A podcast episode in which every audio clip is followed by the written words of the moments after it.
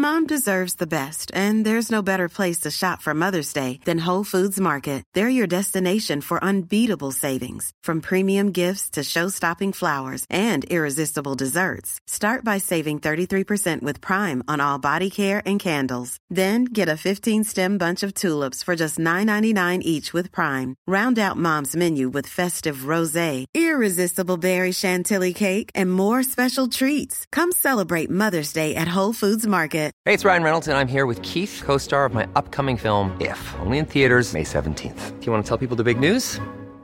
All right, I'll do it. Sign up now and you'll get unlimited for $15 a month in six months of Paramount Plus Essential Plan on us. Mintmobile.com slash switch. Upfront payment of $45 equivalent to $15 per month. Unlimited over 40 gigabytes per month. Face lower speeds. Videos at 480p. Active Mint customers by 531.24 get six months of Paramount Plus Essential Plan. Auto renews after six months. Offer ends May 31st, 2024. Separate Paramount Plus registration required. Terms and conditions apply if rated PG. Hey, it's Danny Pellegrino from Everything Iconic.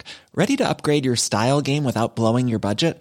Check out Quince. They've got all the good stuff shirts and polos, activewear, and fine leather goods, all at 50 to 80% less than other high end brands. And the best part? They're all about safe, ethical, and responsible manufacturing. Get that luxury vibe without the luxury price tag. Hit up quince.com slash upgrade for free shipping and 365 day returns on your next order. That's quince.com slash upgrade. Everyone knows therapy is great for solving problems, but getting therapy has its own problems too, like finding the right therapist, fitting into their schedule, and of course, the cost. Well, BetterHelp can solve those problems. It's totally online and built around your schedule. It's surprisingly affordable too. Connect with a credentialed therapist by phone, video, or online chat, all from the comfort of your home. Visit betterhelp.com to learn more and save 10% on your first month. That's BetterHelp H E L P. I'm amazed how many people own stocks. They, they would not be able to tell you why they own it. They couldn't say in a minute or less why they own it. Actually, you really press them down, they'd say, the reason I own this is the sucker's going up.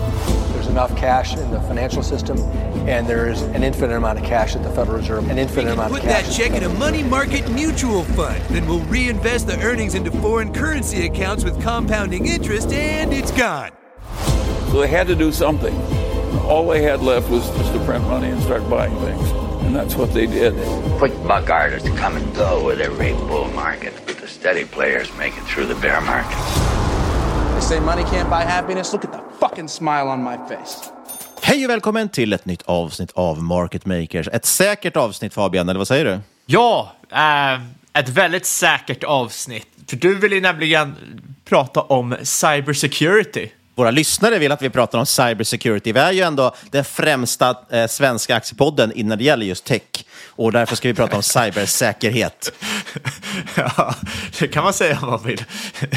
Ja. Jag, jag, Tyckte att det var väldigt nischad beskrivning, ja, eller? Jag, jag, jag minns i alla fall en, ett meddelande jag fick för en vecka sedan där det stod ja, men vi, pratar, vi pratar cybersecurity nästa vecka. Kan du också ta ett, ta ett case då? Ja, jo, men jag tycker att det är rimligt att vi pratar om det. Det är många som har efterfrågat det och eh, det kommer bli både svenskt och det kommer bli mycket amerikanskt. Eh, så vi hoppar väl rakt in, tänker jag, på veckans avsnitt så att vi hinner med allting. Det är mycket vi ska prata om. Och jag vill bara först nämna att det är den 7 februari när vi spelar in, men det här släpps torsdagen 8 februari, så har vi fått det i vägen också. Det är avsnitt 316 om någon undrar det. Och som vanligt ska vi påminna om att det inte är någon rådgivande rekommendation som pågår i den här podden. Vi berättar bara om vår process och hur vi tänker. Du måste alltid göra en egen analys och glöm aldrig att alla investeringar är förknippade med risk. Ja, vi ska hoppa in på lite amerikanska techbolag. Vi kommer också prata lite ett svenskt faktiskt också. Men eh, får väl för det första bara säga att rapportperioden är igång. Vi kommer inte hinna täcka så många rapporter idag, utan det kommer bli, som sagt bli fokus på cybersäk. Men eh, någonting kan vi väl nämna om eh, big tech earnings, eller? Ja, jag vet inte ens om vi behöver gå igenom liksom, det som hänt, förutom att det varit helt eh, otroliga reaktioner till de här big tech-rapporterna. Såg senast igår, Palantir gick eh, 30 procent eh, efter att de kom in med liksom att ja, de sl sl sl slog väl liksom eh, guidance och konsensusestimaten, men eh, 20 procent omsättning, 33 procent upp earnings per share. Trots att liksom, SBC är typ 100 procent av eh, cashflows. spelar ingen roll i techvärlden. SBC, Stock Based Compensation, alltså hur mycket man betalar ut i aktier till anställda. Ja, exakt. Och det, det har ju varit liksom lite av den här... äh, Ja, det, det har varit den här lite... Det har varit en liten käpphäst ja, när det gäller många amerikanska techbolag. De betalar ut så otroligt stora mängder i eh, egna aktier. Vi tro, spådde ju lite att det där skulle minska till viss del under, efter de här aktierna började sjunka mycket under 2022 och, och till viss del 2023. Att de anställda skulle tycka det var mindre intressant. Men eh, nu har det ju börjat vända upp igen börsen och eh, folk är väl mer förtjusta i, i att få aktier som betalning än någonsin. För de ökar ju värdet till skillnad från lönen. Exakt, exakt. Men sen såg man också Meta till exempel förra veckan. Eh, 20 procent den, den dagen korsade väl då one trillion dollar-barriären. Eller, nej det kanske det gjorde förra veckan när vi, när vi pratade om Meta eller för några veckor sedan. I alla fall, det gick ju upp till 1,2 ehm, biljoner dollar. Biljoner dollar. Helt, helt sanslöst, för de, de hade ju sin så kallade year of efficiency 2023. Verkar fungerat bra. Eh, omsättning upp 25 procent, men earnings per share, alltså vinst per aktie, plus 200 procent. Det är eh, imponerande. Dessutom... svänger fort där när man håller på med sina lönsamhetsprogram. Den eh, gick ju ner väldigt mycket först, Facebook-aktien, i och med, eller Meta-aktien, när de just gick över till Meta och skulle satsa på metaversum och VR och så vidare. Eh, och många tyckte väl det såg ut som en flopp och att insåg att det skulle kosta sjukt mycket pengar. Men nu har de ju trimmat och folk helt plötsligt har insett att de har ju också någon form av AI-erbjudande mitt i det här och helt plötsligt är det lite hett igen. Aktien har gått väldigt starkt senaste året. Ja, det, de, de har ju verkligen... Från att varit helt utbombat sentiment och fundamentan vek ju också. Jag tror att det är många som glömmer det när man ser nu i efterhand att oh, det var så billigt, det var så bra köp. Man bara, ja, det var ett bra köp, men det var ju liksom att eh, det var inte bara det att aktiepriset tog krascha, FCF tog krascha också. Så att det, det, det, det såg ju ut här som man hade liksom rullande eller så här, snabbt stigande kostnader som man kanske inte skulle kunna få tag i. Ja, det var ju, ju, såg ju väldigt mycket ut som en värdefälla, men visade sig att det inte var det. Exakt, exakt. Eh, nej, de, de har ju haft... eh, all, allting har ju funkat för dem här nu. Att du har ju både haft fundamentalt, så har Zuckerberg kunnat vänta det här, dra ner kostnader. Eh, sen har man ju dragit igång till buybacks. Man har gjort 20 miljarder buybacks under 2023. Eh, ska göra typ 80 miljarder till. Eventuellt utdelning, stark guidance. Så fundamentalt ser det ju bra ut. Samtidigt har du ju haft eh, sentimentvändningen på marknaden plus eh, liksom att man prisar in massor med rate cuts i USA. Plus att allt fler drar sig till de här största bolagen. Eh, så att du har egentligen haft allt fundamentalt, tekniskt, eh, makromässigt med sig för att det ska kunna, det har väl 4-5-bagat här på två år ungefär. Ja, det är galet, galet faktiskt. Och även Amazon, Google och så vidare tycks ju ticka på rätt bra också fortsatt. Ja, så att det, det har varit en bra earnings season för, eh, för big tech. Ja, och vi ska ju prata ganska stora techbolag, men inte just de här som du nämner nu, som vi får kalla för megatech kanske till och med något, för de är så extremt stora. Utan vi ska ju prata lite mer om de som är nischade på cybersäkerhet. Förra veckan pratade vi väldigt mycket Microsoft. De är ju också stora inom cybersäkerhet, som jag var inne på. De har ju många olika ben och därav att jag teoretiserade lite om att de kanske är snarare ska ses som någon form av teknikfond. Eh, men Google är också stora på det här. De har ju också gjort en hel del bland annat förvärv inom cybersäkerhet. De köpte ju förra året något, ett bolag som heter Mandiant. De pröjsade ju över 5 miljarder dollar för det. Eh, 2022 köpte de något som heter Simplify, som också är säkerhet och automation inom säkerhet framförallt, betalar de en halv miljard dollar för. Så att det är ju många av de här bolagen har ju olika typer av säkerhetserbjudande. Och cybersäkerhet är ju enormt på tapeten just nu. Jag vet att det är mycket snack om AI och AI kliver ju också in i cybersäk som vi var inne på förra veckan. Men det är ju verkligen så att cybersäkerhet också är viktigt, inte minst nu med tanke på den här till exempel högprofilerade attacken mot Tieto Evry som ju typ slog ut halva Sverige kändes det som.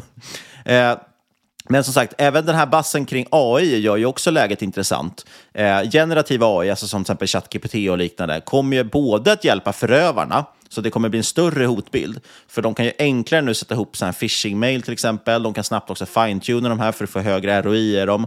Eh, och man kan också använda AI för att snabbare generera och iterera på kod som då kommer liksom lättare förbi antivirus. Det vill säga du kan köpa in en antivirusmjukvara, göra någon kod som en typ ChatGPT eller Copilot för GitHub, sätter ihop, testar den och så provar den och itererar på koden och ändrar om den tills den kommer förbi till exempel ett antivirusskydd.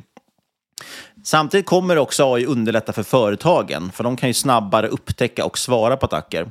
Bland annat såg jag Palo Alto Networks som vi kommer komma in på. Deras vd sa i deras senaste konf att AI ser han som både den stora möjligheten men också den stora utmaningen framåt. Och de kommande 12 till 24 månaderna kommer vara enormt transformativa för branschen och deras bolag. Han säger att någonting om att, i stil med att så här, han tror att hälften ungefär kommer att hamna på fel sida av det här, eh, eller missförstår liksom AI. Och han hoppas då förstås att de är på rätt sida av historien. Men det är ändå intressant. Jag tror att det ligger någonting i det, att det är många företag gör nu olika typer av satsningar på AI. En del kommer lyckas, en del kommer misslyckas som vanligt, och en del kommer missförstå det, liksom, göra fel saker. Eh, men sen överlag, det som är intressant just nu med cybersäkerhet, det är ju egentligen att Alltså förutom, eh, om man tänker på det med AI, som sagt, det är jättestort. AI är också intressant med tanke på att det är en sån enorm brist på kompetens. Det är det inom många liksom, områden som kräver hög kompetens, så är det ju så att det är brist på folk. Och där kan ju till exempel ChatGPT och liknande verktyg verkligen underlätta och göra att de här företagen kan leverera mer, trots att de inte har tillräckligt med personal egentligen. Men så tyckte jag det var intressant, det som har gjort, det som har hänt senaste åren också, är att de här attack, i och med att det har varit så mycket stora högprofilerade attacker och det har blivit liksom så på tapeten, så är det här längre ingen nischfråga. Och det är väl därför gemene man känner till det nu och vi får mejl om att prata om cybersäkerhet. Det har ju liksom flyttats upp till en allmän fråga. Eh, man pratar ju om det liksom nu också på styrelsenivå och ledningsnivå. Det är inte en, liksom, som sagt, en nischfråga inom företag, utan det här är liksom en hög prioritet. Det är en hygienfaktor att du har eh, hög cybersäkerhet i bolaget. Sen börjar det också prata, det börjar liksom kosta väldigt mycket pengar och det är väl därför det blir en ledningsfråga. Men det kommer ju också någonting som heter cyberförsäkringar nu, eller cyberattacksförsäkringar. Det börjar bli en stor kostnad. Bolag idag måste liksom betala försäkringar för att skydda sig mot olika cyberattacker. Och många företag det kostar ju pengar för dem. Titta bara nu på Tieto Every och alla deras kunder, vad det har kostat de bolagen att eh, den här attacken, att de blivit utslagna. Men det har ju också i form av liksom information och compliance. Jag såg till exempel att eh, SEC, alltså amerikanska finansinspektionen, de har ju fått in nya regler nu just kring rapportering av cyberattacker. Så blir du attackerad måste du nu inom fyra arbetsdagar rapportera det här till marknaden. Det är liksom en, ses som en inside-information annars. Eh, om det som sagt påverkar vad heter det, verksamheten eh, påtagligt. Ja, den, den, den, överlag, den kan ju vara lite jobbig, för jag antar att det kan ta mer än fyra dagar för att faktiskt förstå hur den här Eh, attacker faktiskt påverkar företaget. Och, så det, det kan bli väldigt volatilt där. Ja, men det, du ska väl rapportera det inom, inom, fyra arbetsdagar från det att du inser att det här är påtaglig, ett påtagligt problem. Sen behöver du kanske inte veta omfattningen av det. Det är viktigt att du går ut och säger att vi har ett problem. Och sen får du gå ut. Men det var intressant, vi pratade om att det var ett antal bolag som påverkade av Tieto Euro-attacken som hade rapporterat i förtid då, eller gav ut förhandssiffror, till exempel Trade Doubler. Eh, och jag, jag tyckte det här är lite intressant. Jag är lite tveksam till det där, men just det, jag menar inte att hänga ut nu trade doubler, men det blir lite så här larvigt att de lämnar ut sina siffror för de säger att ah, men det kan vara så att siffrorna inte är hemliga längre.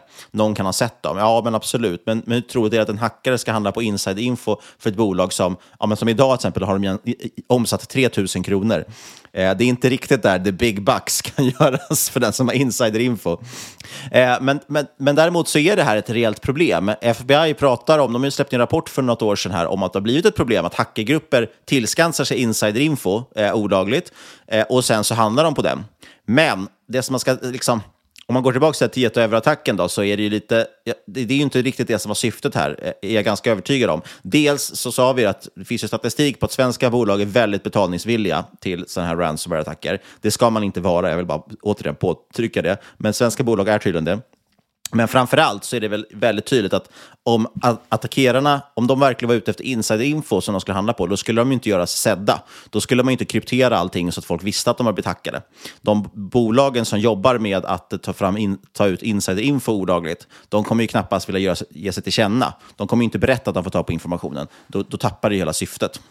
Sen då, överlag, tittar man på liksom hur mycket kommer folk spendera på cybersäkerhet? Eh, Gartner tar vi upp ofta, de gör mycket rapporter och undersökningar och sånt här. De förutspår ju nu att under 2024 kommer investeringar i cybersäkerhet öka med 14 procent. Totalt kommer det läggas 215 miljarder dollar i den här sektorn. Och Det är intressant, för den tidigare prognosen för 2024 var 11 procent, så de har alltså skruvat upp prognosen något, eh, eller ganska kraftigt under året. Eh, och Man menar att cybersäkerhet är en av de it-branscher som ska växa allra mest under året, så jag förstår att folk är intresserade av det här. Eh, och jag tänkte att vi skulle prata, som sagt, framförallt amerikanska bolag. Det är väl de som är liksom kändast. Jag har tagit fram tio stycken och så ska vi ha en liten utslagstävling för att filtrera fram det mest intressanta bolaget. Men det blir en liten cliffhanger, Fabian. För först tänker jag att vi ska prata om det svenska SPAC-undret, Yubico, eller hur? Ja, om man ändå ska prata dyr cybersäkerhet kan man ju lika gärna prata om dyr svensk cybersäkerhet, eller? Exakt. Och det finns ju ett bolag som har ett riktigt bra namn för övrigt, de ska vi inte prata om, men det finns ett bolag på svenska börsen som heter Cyber Security One. Det tycker jag faktiskt är ett fantastiskt namn, det skulle man ju nästan vilja ha själv. Eller om man startar ett Cyber Security 2. Men det bolaget har ett börsvärde på, på drygt eh, 10 miljoner, eh, eller i och för sig 10 miljoner euro säger jag nu. Eh, men eh, ja, det är inte jättestor kanske omsättning i bolaget och vi ska inte prata om det, utan vi ska prata om Yubico som är eh, betydligt mer omtalat och som jag verkligen starkt gillar produkten de har också. Ja, jag har faktiskt ingen direkt åsikt kring produkten, även om man har läst, eh, läst på om den. Eh, för jag har aldrig använt den. Men ja, som ni vet, sen innan antagligen Yubico, det är som Niklas sa, formades Q3 2023. SPAC-bolaget ACQ Bure förvärvade it-säkerhetsbolaget Yubico. Eh, och det betyder ju också att eh, storägare i det här bolaget är Bure. Men eh, utöver det så finns även grundarna med på storägarlistan, A16Z och eh, alltså Andreessen Horowitz, vilket är väl den mest kända. Riktigt eh, ja, fjäder i hatten har de som investerar, får man väl ändå säga, i den här branschen. Ja, eller har vindarna vänt lite här senaste åren att det är liksom lite negativt av de här stora Silicon Valley-investerarna på ägarlistan? Jag vet faktiskt inte. Eh, det är, sen, sen, sen är man ju mycket på finanstwitter och där hatar ju alla VC-investerare, så att, eh, det färgar ju också ens åsikt. Eh, har också även Mark Benioff bland storägarna och han var ju grundare till eh, Salesforce. Och så kan man också nämna här, innan vi faktiskt går in på själva produkten, när vi ändå är igång med vilka som äger bolaget, att eh, vd Mattias Danielsson, som varit vd i ja, strax över ett årtionde, har även grundat Tradera och eh, ryska Avito. Avito är väl blocket i Ryssland, Ryssland brukar man prata om. Jajamensan. Eh, har jag för mig att det är i alla fall, så jag hoppas att ingen kommer, kommer att säga att man har fel. Vi utgår från det. Men jag antar att eh, det är liknande produkter, Tradera och Avito. Men Det vore ju tråkigt om även Sverige blir invaderat för att vi eh, har tolkat fel vad Avito gör. Att de blir arga. Ja, tillbaks till liksom lite mer produkten då. Kärnprodukten här är deras YubiKey. Det är alltså hårdvara vi ska snacka om här, inte någon tråkig och töntig mjukvara. Det liknar en eh, USB-sticka eh, och det här är en säkerhetsnyckel för extra säker inloggning i diverse IT-system, vilket minskar risken för obehöriga intrång i, eh, i systemet. Och det är ju faktiskt så att till skillnad från vad man kan tro när man sitter och kollar på massa filmer så är det faktiskt inte att massa hackare sitter i ett rum med en luva liksom och sitter och slår på tangentbordet för att eh, komma in i någon, eh, någon mainframe. Liksom. Det, är utan, det är 90 procent av dataintrång är att man på diverse sätt kommer åt en anställds inloggningsuppgifter, bland annat via phishing-attacker och sen matar in dem och så är man inne. Det är inte lika sexigt som att sitta och bara pumpa ut massa med kod. Ehm, men i alla fall, för att komma undan det här, eller komma runt det här, så har ju många företag diverse autentiseringslösningar. Vanligast idag är väl MFA, multifaktorautentisering. Autentisering, vet, säger jag rätt? Det låter lite konstigt. När det... Är svårt att säga, men man kan ju prata om eh, flerstegs... eh, Vad heter det? Flerfaktorsinloggning kan man säga kanske också. Ja, så kan man ju säga. Ja, men I alla fall när man får en kod via liksom, sms eller app. Eh, Men då ska ju Yubico vara extra säker då koden liksom inte anländer via sms eller app, utan du kopplar in den här stickan i datorn. Och därmed blir det svårare för tredje part att komma åt liksom, den informationen de behöver för att komma in i systemet. Och eh, idag, man kan också nämna att de har cirka 800 partnerintegrationer, så fungerar i stort sett med alla företagssystem som finns i, eh, i, ja, i alla fall i västvärlden där man är aktiv. Precis, man kan ju säga någonting kort här med FA och även lite riskerna kan jag tycka kring YubiKey. Är ju att det här är ju liksom framtiden är ju alla överens om att du måste på något sätt också fysiskt bevisa dig att du är rätt person eh, som loggar in. För ett lösenord är ju för osäkert som vi är inne på. För vem som helst får ta på lösenordet kan ju logga in i, på ditt konto annars. Och då som du säger, då brukar man ju koppla det till en mobiltelefon för den brukar man ju fysiskt själv ha med sig. Vilket då, och då skickar man dit ett sms till en, en app. Men någon kan ju även hacka den där appen eller få kom, komma åt ditt lösenord på något sätt. Eh, och då är ju till exempel en sån här nyckel klockren, för det är en fysisk nyckel, precis som en nyckel till dörren, som du måste liksom ha med dig och så kopplar du in den i datorn och då helt plötsligt funkar det. Eh, men det som är lite intressant där, som jag tycker man skulle tänka, ska tänka på lite när man tittar på YubiKey, eller Yubi, Yubico, eh, det är väl just att det som verkar vara mycket framtiden inom just lösenord och säkerhet är ju det här med passkeys. Att man går ifrån lösenord alltså, eh, till passkeys. Och vad är passkey? Jo, men till exempel kan det vara någon form av nyckel som är biometrisk, det vill säga du skannar av ett ansikte, som man gör ju med Apple Face ID, eh, eller du skannar av ett fingeravtryck, som har blivit väldigt stort. Tyvärr gynnade inte det Fingerprint så mycket. Men de ska vi inte, det sorgbarnet ska vi inte prata om idag. Eh, så det där är ju någonting som kommer mer och mer, att du på, på biometriskt sätt liksom bevisar att du är du. För det kan ju aldrig någon ta över. Eh, ja, de kan kapa av fingret kanske, men det är svårt att skanna Ja, tänkte säga, du har inte sett så många filmer. Jag tror ändå någonstans till slut förtvinar det där fingret. Däremot kan du ta i gisslan, men, men det kan de göra även om du har en, en YubiKey också. Eh, men du måste liksom fysiskt komma åt personen då. Det är väl det som är intressant med den här typen av lösningar. Eh, men jag tror att Yubico har lite problem, eller lite konkurrens kan jag tänka mig, från det här med, med biometriska lösningar och så, som blir allt mer integrerat. Jag har ju till exempel det på min dator som jag sitter och spelar in på här, så har jag en fingeravtrycksläsare för att logga in. Men sagt, generellt, jag tycker om det här väldigt mycket. Det är ett betydligt säkrare sätt att logga in och jag tycker att det är smidigt med det där att ha en USB-nyckel. Eh, men, eh, och, och det är en bra produkt. Och det har ju synts i försäljningssiffrorna också. Ja, det är väl... Eh, det är väl olika risker här man, man, man tar som användare. Om man har en fysisk sticka, ja då är väl risken att du blir av med den. Eh, om du har en eh, liksom, biometrisk sensor, då är väl risken att du kanske skadar fingret eller liknande, eh, som gör att du inte kommer åt, åt din dator. Och det är kanske också svårare att återställa, eh, till skillnad mot någon sån här fysisk produkt. Eh, ja, jag vet faktiskt inte. Eh, men Nej, oavsett så är MFA väldigt bra, så att flerfaktorsautentisering. Jag vet att Microsoft, Google och, och flera andra bolag de går ut och säger att i princip 100% av attackerna stoppas med, eh, med eh, flerfaktorsautentisering. Sen har jag hört en hel del som ifrågasätter de där siffrorna, men, men det verkar åtminstone ligga på... Majoriteten av attacker verkar ändå låsas ut över det här. Men sen om var siffran ligger mellan 50 och 100%, det vet jag inte exakt. Det vet nog ingen kanske. Sen, sen ska man ju faktiskt nämna också att eh, Yubico har ju en, eh, det är ju inte deras standard eh, key, men de har ju en biometrisk serie. Så att vill du komma in via till exempel fingeravtryck eller någon liksom, ett biometriskt alternativ så, så fi, finns ju det på kartan också för det här eh, om, om du vill göra det via, via Yubico. Är det då som en liten sticka man kissar på och sen stoppar man in den i datorn? Ja, exakt. Och så är det en linje så kommer du in och är det två linjer så kommer du inte in. Precis. Eh, Men i alla fall, per deras prospekt, eh, Eh, per 2022 så har de sålt cirka 22 miljoner YubiKeys. Eh, Bolaget grundades 2007.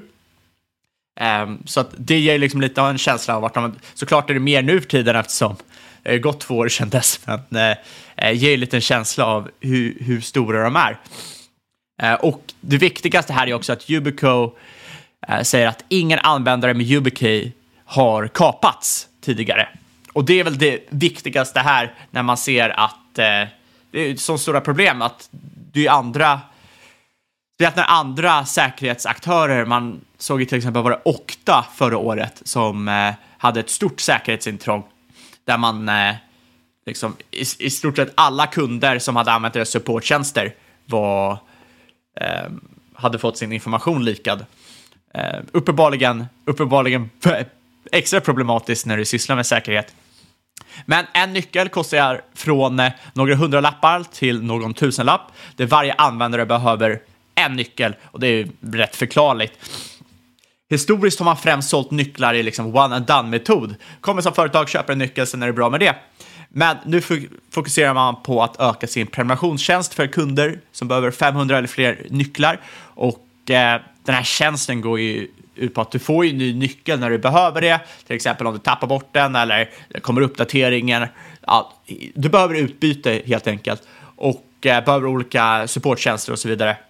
Och här är snittkontraktstiden cirka tre år. Däremot innebär liksom den här prenumerationstjänsten att eh, en stor upfrontkostnad är för Yubico då ja, nycklarna levereras direkt. Så cirka 70% av kostnaderna bokas år ett, men endast en tredjedel av intäkterna bokas år ett.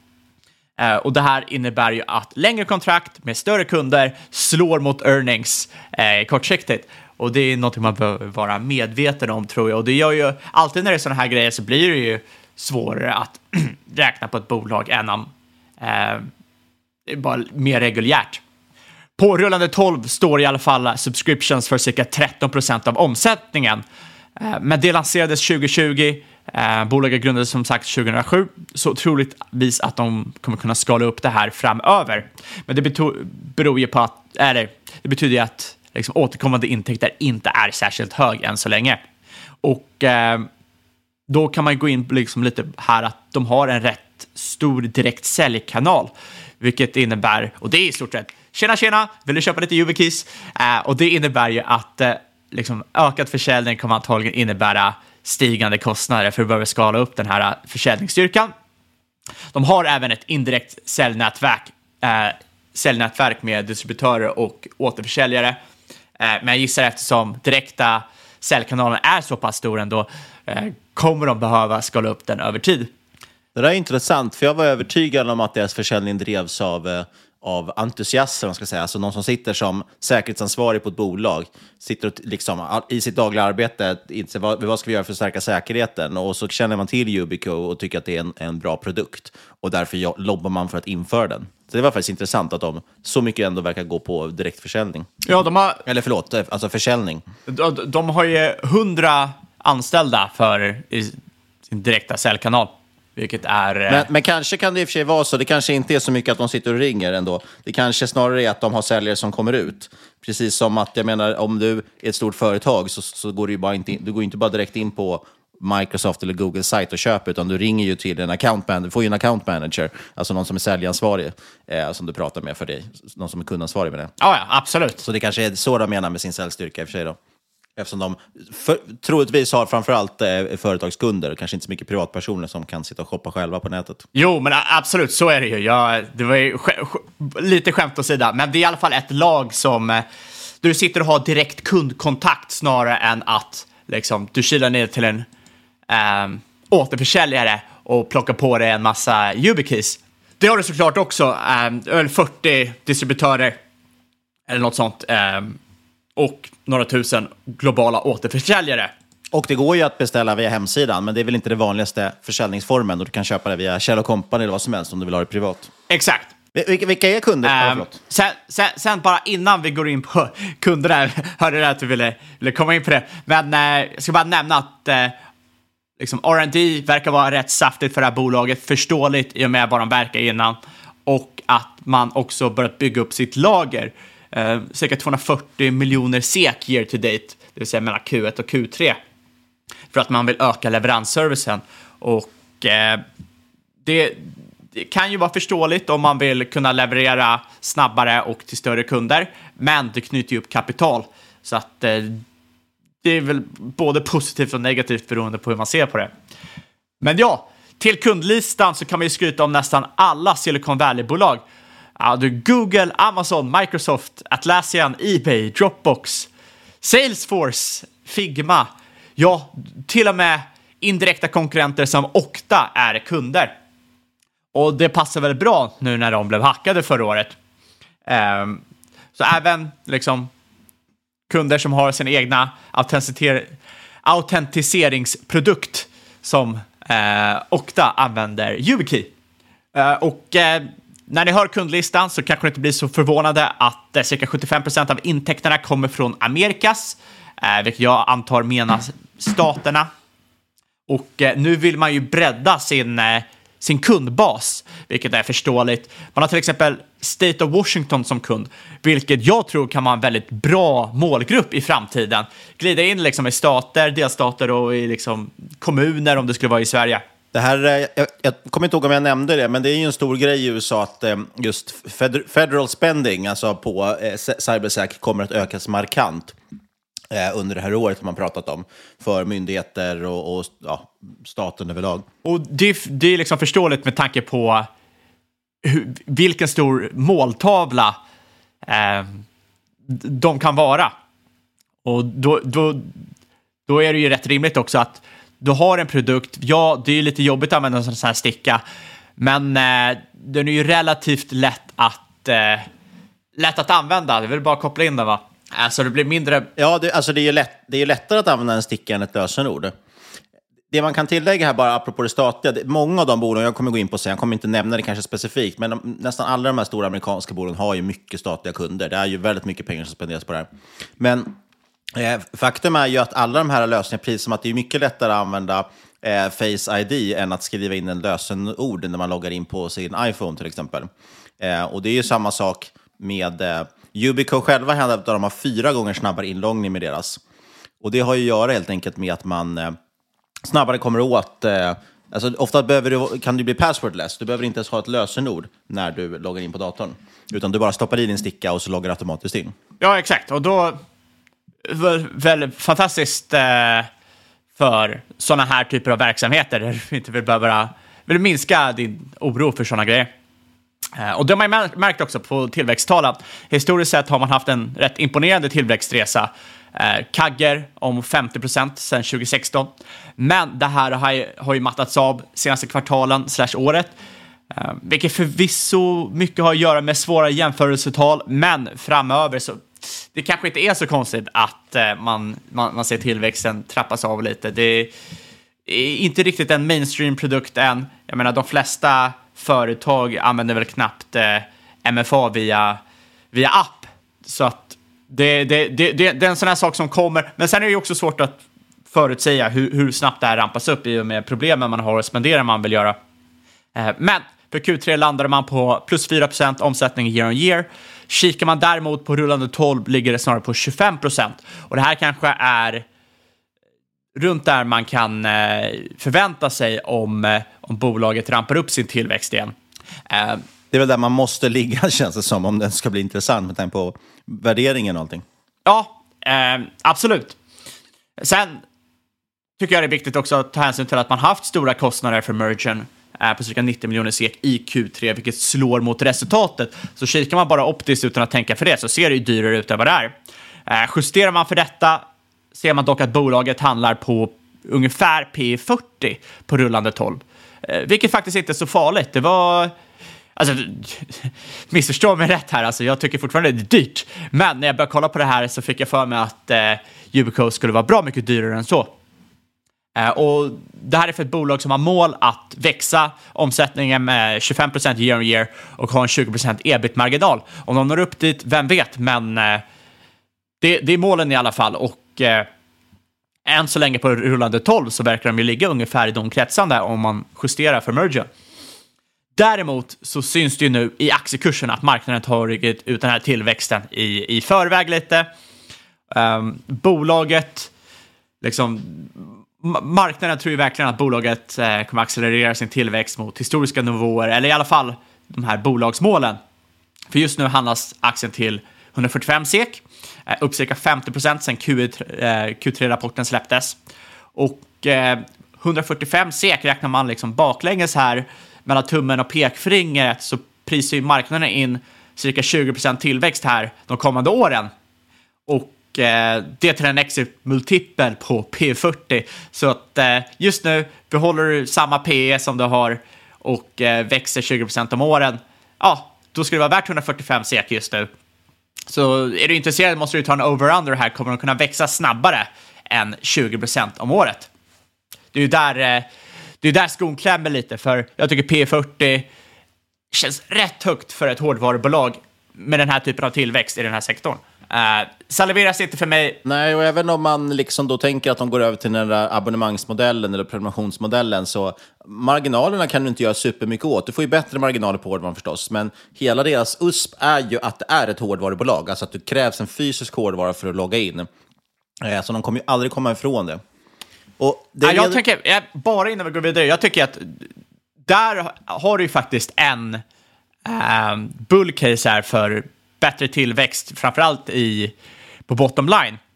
För går det över till prenumerationsmodellen mer och mer så säljer du allt högre volymer. Och säljer du högre volymer så drar du ju ner liksom andelen, alltså det, det skalar ju, det skalar ju mot de fasta kostnaderna i din direkta säljkanal, vilket är ju en relativt hög eh, omkostnad. Absolut, och, och överlag liksom, kan de öka sin försäljning så, så får de ju också en annan typ av skala. Men jag tänkte då som en liten övergång här till de bolag jag tänkte prata om, så är ju det där just intressant, det här hårdvara versus molnet eller digitalt. Eh, för det är ju också en, en, faktor som jag glömde ta upp som har påverkat just inom cybersäkerhet väldigt mycket. Och det är ju det här med pandemin och att folk mer och mer började jobba hemifrån. Och det driver ju liksom på den här branschen av två anledningar. Dels ökar ju liksom attackytan. Alltså det kanske är betydligt, lätt, det är betydligt lättare att hacka ett hemmakontor än att hacka ett, ett, ett företagskontor som har satsat massa pengar på dyra fysiska brandväggar och det ena och andra. Så att du får ju liksom en större attackyta där, men du får också en större attackyta kring att fler och fler då använder eh, eh, molnlösningar för att kommunicera. Helt plötsligt, istället för att du går in i ett fysiskt mötesrum så kommunicerar via Teams. Och då helt plötsligt är, vill man ju försöka hacka den kommunikationen och så vidare. Så du ökar attackytan och därmed kräver det då mer skydd.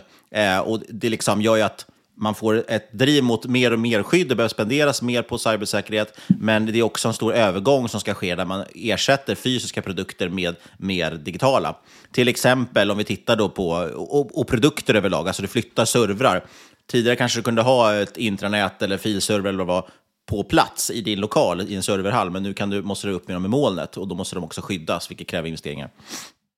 Eh, och det här kan ju också dock bli lite tufft. Man ska ju med sig det i backen när vi tittar på de här bolagen som till exempel har varit stora genom kanske fysiska brandväggar. Nu måste de ställa om till att erbjuda mer digitala brandväggar, eh, eller virtuella kanske man säger. Och då måste man ju fundera lite på liksom, det här bolaget, hur mycket kommer de påverkas av det här? Är det någonting som kommer vara dyrt för dem? Kommer det liksom minska försäljningen och så vidare eh, över tid?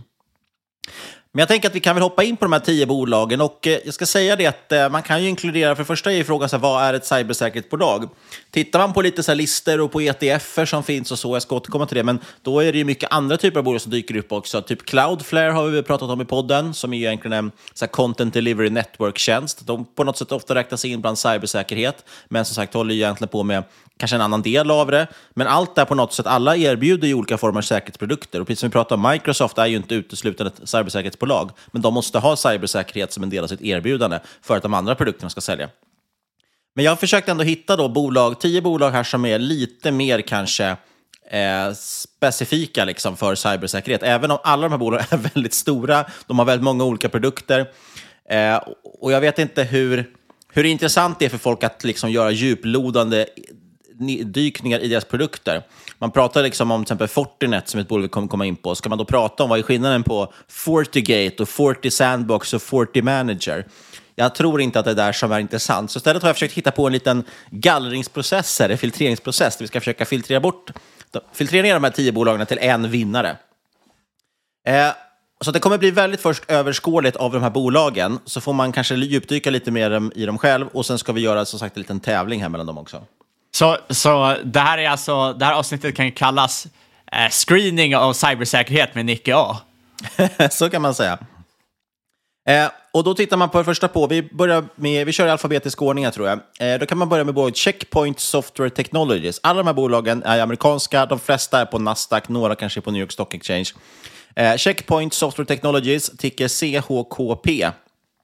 Och det är fokus på nätverkssäkerhet, endpoint-säkerhet, cloud-säkerhet, threat intelligence som det heter och security management. Så det här kan man ju prata om att det är någon form, jag vet inte om man, om man vågar säga helhetsleverantör, för cybersäkerhet som sagt är så pass stort. Men de är en stor leverantör, de har en väldigt bred produktportfölj.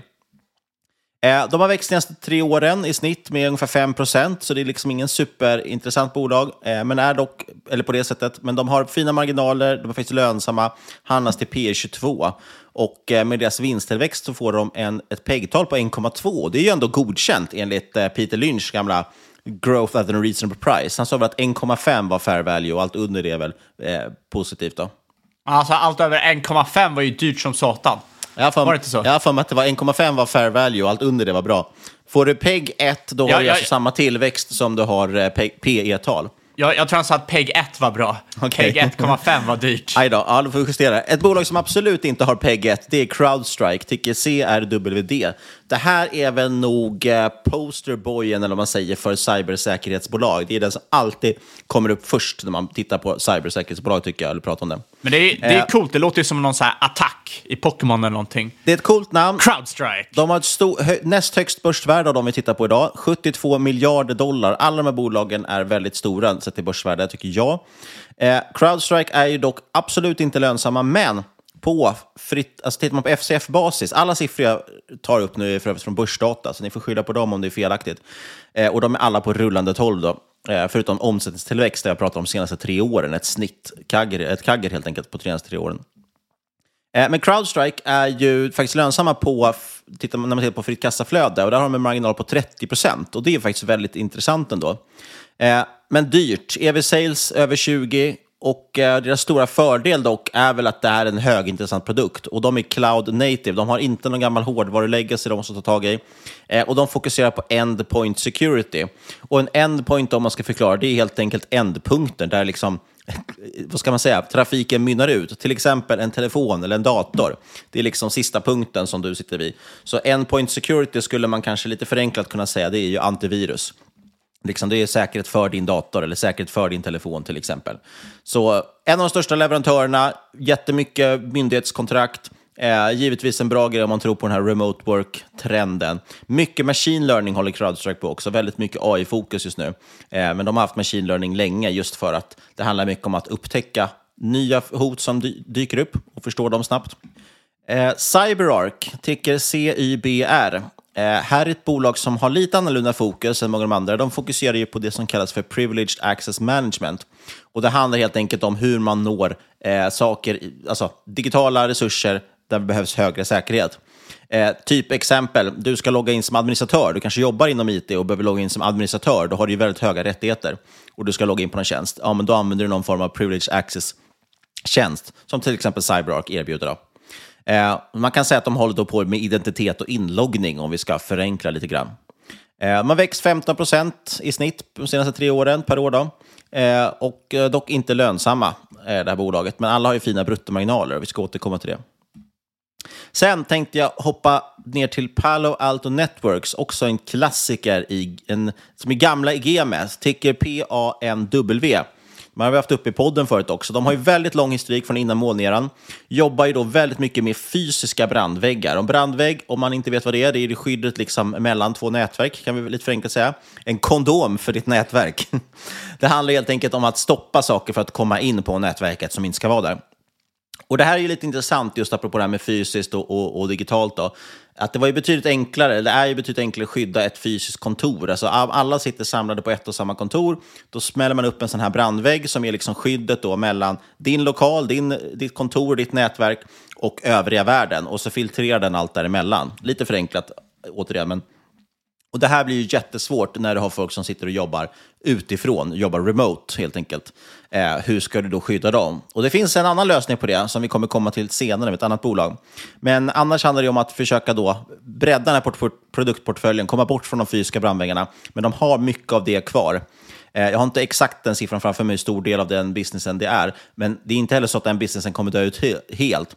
För det har fortfarande stora fysiska serverhallar och så vidare. Det här molnet finns ju också fysiskt någonstans. Så fysiska brandväggar är fortfarande viktiga och kontor finns fortfarande kvar. Så det är ingen business som kommer försvinna. Eh, det här är det största bolaget på listan, över 100 miljarder dollar i börsvärde. Är ett lönsamt bolag, men PE 170 här. Enligt börsdata dock är PEG-talet 0,3, så uppenbarligen växer de ju enormt kraftigt, eller i alla fall gjort det senaste, eh, senaste då 12, 12 månaderna.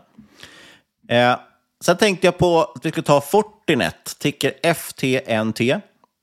Också ett bolag med ganska lång historik, en av de största aktörerna. Eh, här har man dock Just det, för, för, Palo Alto, de har ju satsat väldigt mycket på att förvärva sig in i moln. De har liksom kommit från en fysisk del, väldigt mycket fysiska brandväggar, till att vilja, till att kom, vilja ställa över mer till moln. Eh, och då har de förvärvat sig till den typen av kompetens, köpt jättemycket bolag. Eh, till exempel köpte man något som heter CloudGenix som håller på med tror jag, virtuella brandväggar. Eh, Fortinet däremot, de har liksom lite samma grej. De kommer också från mycket fysiskt som jag förstår det. Men de har istället investerat mer organiskt, försökt själva växa inom moln. Eh, så de försöker inte köpa andra bolag och inkorporera, utan de har investerat i sig själva för att växa sin molndel. Eh, och de är toppleverantörer också av brandväggar, alltså fysiska brandväggar. Eh, de är lönsamma, eh, de har helt okej värdering, P 45. Och ja, generellt som sagt, Fortinet och Palo Alto, de är verkligen direkta konkurrenter så som jag tolkar det. Det är väldigt mycket fokus på brandväggar, både fysiska och virtuella, men såklart har de en hel del annan sidobusiness också. Eh, vi kan faktiskt direkt kanske hoppa då till det andra bolaget som jag ville ta upp, eh, just kopplat till hur man skyddar då trafik från folk som är hemifrån. Och det är Z-Scaler, tycker ZS. Eh, som jag, vad jag vet så är det framförallt just så här remote desktop och e-desktop och allt vad det kallas som de håller på med. Det vill säga, du sitter och jobbar på din dator hemma, men du loggar in på en virtuell dator i din dator. Eh, och den virtuella datorn kan ju då finnas på en server som står fysiskt, till exempel på ditt kontor och skyddas av din brandvägg. Eller i din serverhall då, ska man väl säga. Eh, också ett intressant bolag, växte eh, 40 procent per år de senaste tre åren eh, och eh, är dock inte lönsamma. Däremot eh, tjänar de en hel del fritt kassaflöde. Nästan alla de här bolagen har ju positivt fritt kassaflöde, men inte någon eh, faktisk vinst.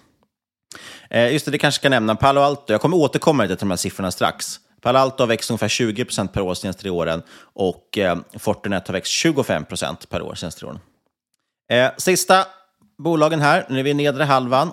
Eh, Qualys, QLYS. Det här borde tyckte var kul. Det här upptäckte jag på någon eh, lista där det beskrevs som ett under the radar cybersecurity-bolag.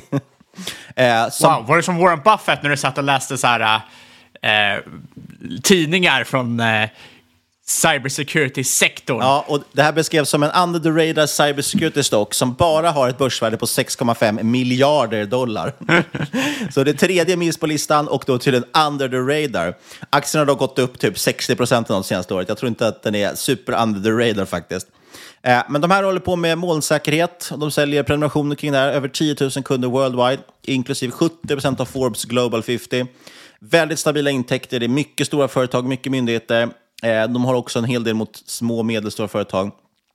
Här är också lite av, kan man väl säga, någon slags helhetsleverantör, eh, men inom framförallt det som kallas för, world, world, det här kan inte jag uttala, Vulnerability Management Services. Det handlar egentligen lite förenklat om att analysera, upptäcka och mitigera säkerhetsrisker.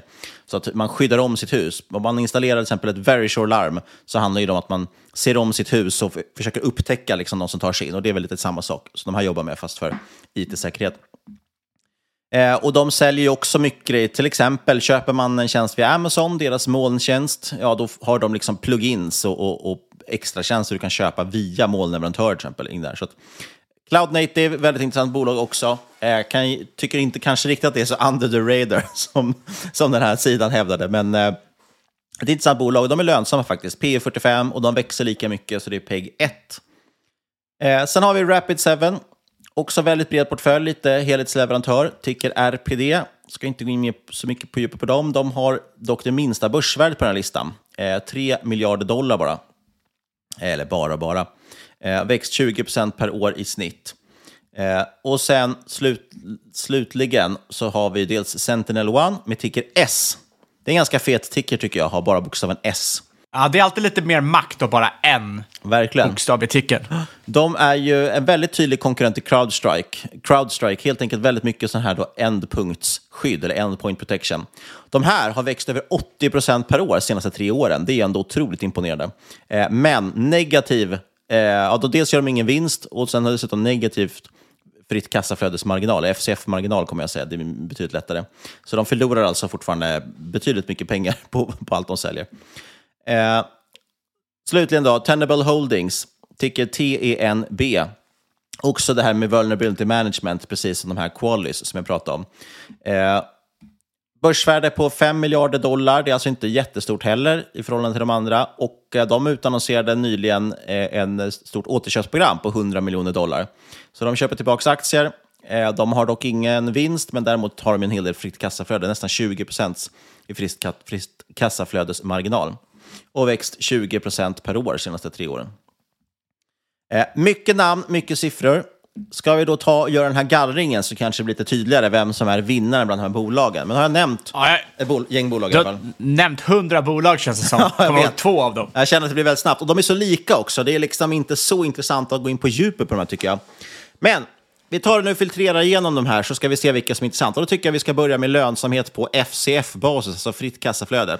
Vi tänker att det är någon form av hygienfaktor. Vi kan inte ha bolag som inte genererar kassaflöde till sina investerare. Och då åker Sentinel, Sentinel One ut, för de har negativ FCF-marginal. Det är de enda som har det.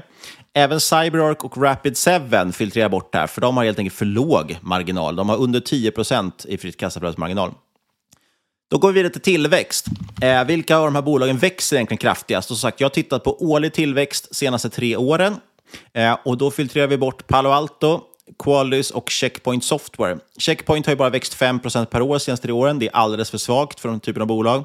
De andra två, ja, de har i och för sig växt kraftigt, men de hamnar precis under 20 Så han får vara vår gräns här. Vi vill ändå ha, det finns ju den här med, vad det nu kallas för, eh, vad heter det? Rule of 40, eller vad heter den för någonting? Eh, ja, vi vill i alla fall ha över 20% tillväxt. Tenable Holdings klarar sig precis över den gränsen för 20% Sen kommer vi till bruttomarginalen. Vad har de för siffror där? Det är ganska intressant i och med att man vill ju veta att de, om de säljer liksom, eh, digitala tjänster så brukar de ha bra bruttomarginaler. En del av de här har ju mycket hårdvara då med fysiska brandväggar, men vi vill se att de har bra marginaler så att det är fina eh, mjukvaruföretag, eller åtminstone mjukvarumarginaler. Och faktum är att alla bolag som är kvar nu i listan har väldigt fina bruttomarginaler, närmare 80 procent. Men Crowdstrike är de som åker ut den här rundan, för de är de enda som är under 75 procent i bruttomarginal. Och de tre bolag som är kvar, det är de här Z-Scaler, som alltså på med remote desktop-lösningar för att koppla upp sig virtuellt. Fortinet, som kommer från hårdvaru eller brandvägssidan. Och sen de här Tenable Holdings, då, som jobbar med vulnerability management. Och då tänkte jag att vi skulle titta kanske på någon sales multipel, för alla de här gör inte vinst. Så vi tittar på en sales multipel, då kan vi kolla på EV-sales. Och där är faktiskt Z-Scale två till tre gånger dyrare än övriga, även om jag tycker det är ett väldigt intressant bolag, men det är alldeles för hög värdering sett till multipel i alla fall. Z-Scale har nästan EV-sales 20, medan Fortinet har precis under 10 och Tenable endast inom citationstecken 6,6 i EV-sales. Vad är det här 2021? Jesus! Fortinet och Tenable kvar, och av dem är det endast Fortinet som är lönsamma på sista raden. Eh, de har vinstmarginal på 22 procent och handlas till P 45. Så att våra vinnare i den här tävlingen är helt enkelt Fortinet. Det är det mest intressanta bolaget och det är den som ofta brukar lyftas. Jag tycker ofta att Crowdstrike lyfts som det mest intressanta bolaget. Många lyfter den som ett cybersecurity play och det är väl den som drar väldigt mycket pengar på de här liksom, de som bara investerar efter story och letar liksom, vad är ett coolt cybersecurity-bolag. Men Fortinet är ju den som oftast ändå liksom rekommenderas inom citationstecken för att det har också en lägre värdering. Och det handlas till P45, så man kan knappast säga att det är en låg värdering. Men tittar man på, på rullande 12, liksom, vad har de växt senaste året? Ja, då har de växt vinst på aktie över 60 procent.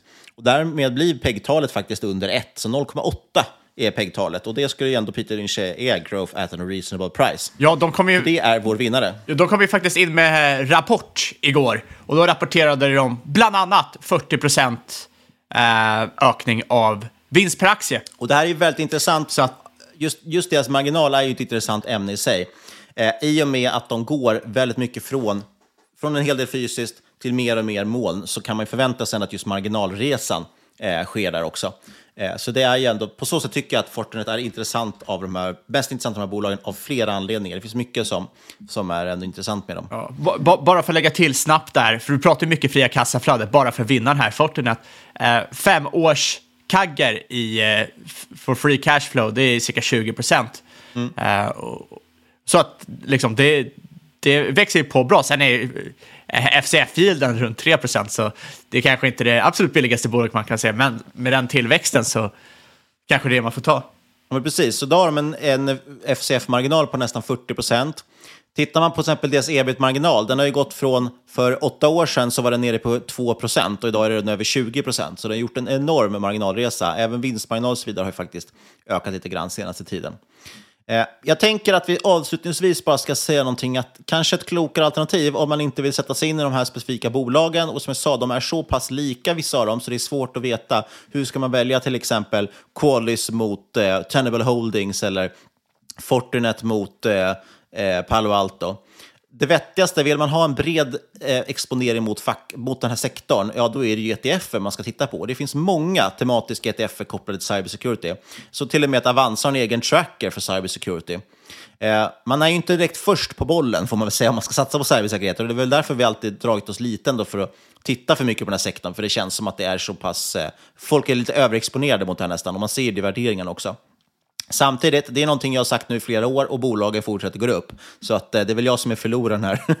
Men eh, ETFer finns det jättemånga och de amerikanska går ju inte att handla efter med Mifid 2-reglerna. Däremot finns det mycket faktiskt noterade ETFer i Tyskland nu för tiden och det är ju någon form av spegelnotering av de amerikanska som jag tolkar det.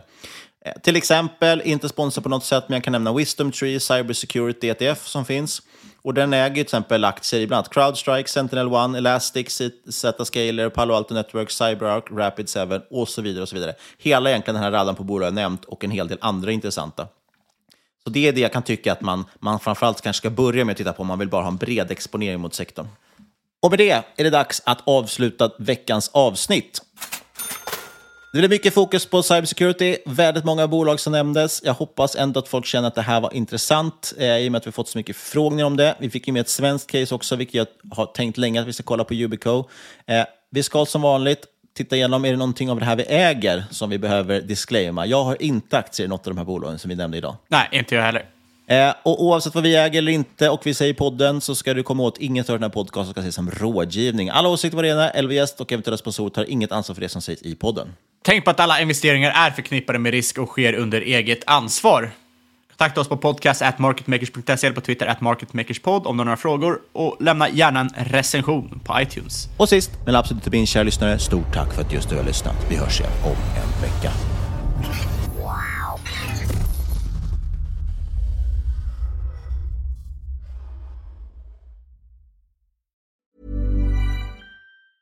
Mom deserves the best, and there's no better place to shop for Mother's Day than Whole Foods Market. They're your destination for unbeatable savings, from premium gifts to show-stopping flowers and irresistible desserts. Start by saving 33% with Prime on all body care and candles. Then get a 15-stem bunch of tulips for just $9.99 each with Prime. Round out Mom's menu with festive rosé, irresistible berry chantilly cake, and more special treats. Come celebrate Mother's Day at Whole Foods Market. That's the sound of another sale on Shopify in store. Shopify POS is everything you need to sell in person. From payments to inventory, Shopify unites your sales into one commerce platform. Sign up for a $1 per month trial period at shopify.com slash retail23. Shopify.com slash retail23. Mom deserves the best, and there's no better place to shop for Mother's Day than Whole Foods Market. They're your destination for unbeatable savings, from premium gifts to show-stopping flowers and irresistible desserts. Start by saving 33% with Prime on all body care and candles. Then get a 15-stem bunch of tulips for just $9.99 each with Prime. Round out Mom's menu with festive rosé, irresistible berry chantilly cake, and more special treats. Come celebrate Mother's Day at Whole Foods Market. When you make decisions for your company, you look for the no brainers. If you have a lot of mailing to do, stamps.com is the ultimate no brainer. Use the stamps.com mobile app to mail everything you need to keep your business running with up to 89% off USPS and UPS. Make the same no brainer decision as over 1 million other businesses with stamps.com. Use code PROGRAM for a special offer. That's stamps.com code PROGRAM.